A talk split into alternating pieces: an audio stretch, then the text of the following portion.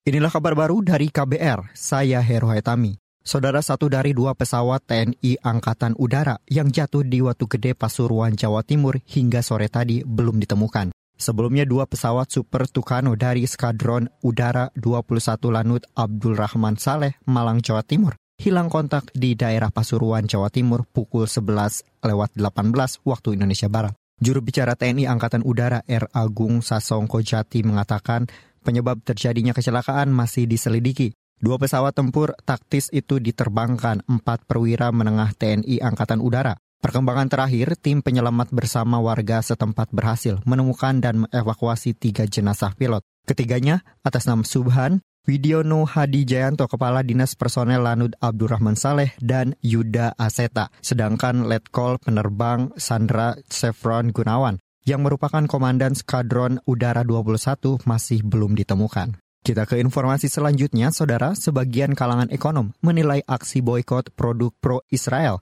tidak akan berpengaruh terhadap perekonomian dalam negeri maupun Israel. Sebab menurut Direktur Eksekutif Lembaga Kajian Ekonomi Indef, Tauhid Ahmad, himbauan Majelis Ulama Indonesia MUI dan seruan aksi boykot produk pro-Israel tidak bersifat memaksa signifikan gitu. Kalaupun penurunan itu bukan gara-gara himbauan ini ya, tapi karena persoalan daya beli masyarakat lagi turun. Jadi menurut saya ya aksi ini ya sah-sah saja, tinggal bagaimana kita mensikapi. Ya nggak terlalu berlebihan banget lah bahwa ini akan menurunkan para PHK dan sebagainya begitu. Karena ini baru sebentar. Jadinya kalau kita lihat ya mungkin yang aksi paling tepat ya mungkin adalah memberikan bantuan finansial, dukungan katakanlah secara politik yang lain Direktur Eksekutif Indef Tauhid Ahmad menambahkan produk pro-Israel hanya didominasi produk makanan dan minuman ringan, sehingga dampaknya relatif kecil.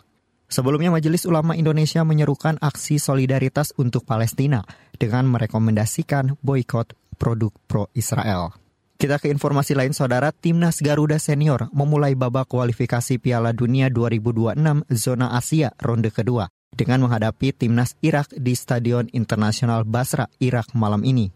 Menjelang pertandingan, banyak pihak mengunggulkan Irak melihat kiprah mereka di kancah Asia yang lebih baik dibanding Indonesia. Dari sisi peringkat, Irak pun lebih baik. Ranking FIFA, skuad asuhan Jesus Casas itu berada di posisi 68, sedangkan Indonesia menempati peringkat 145.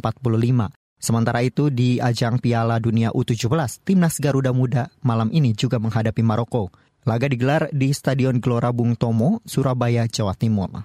Saudara, demikian kabar baru dari KBR, saya Hero Hetami, salam.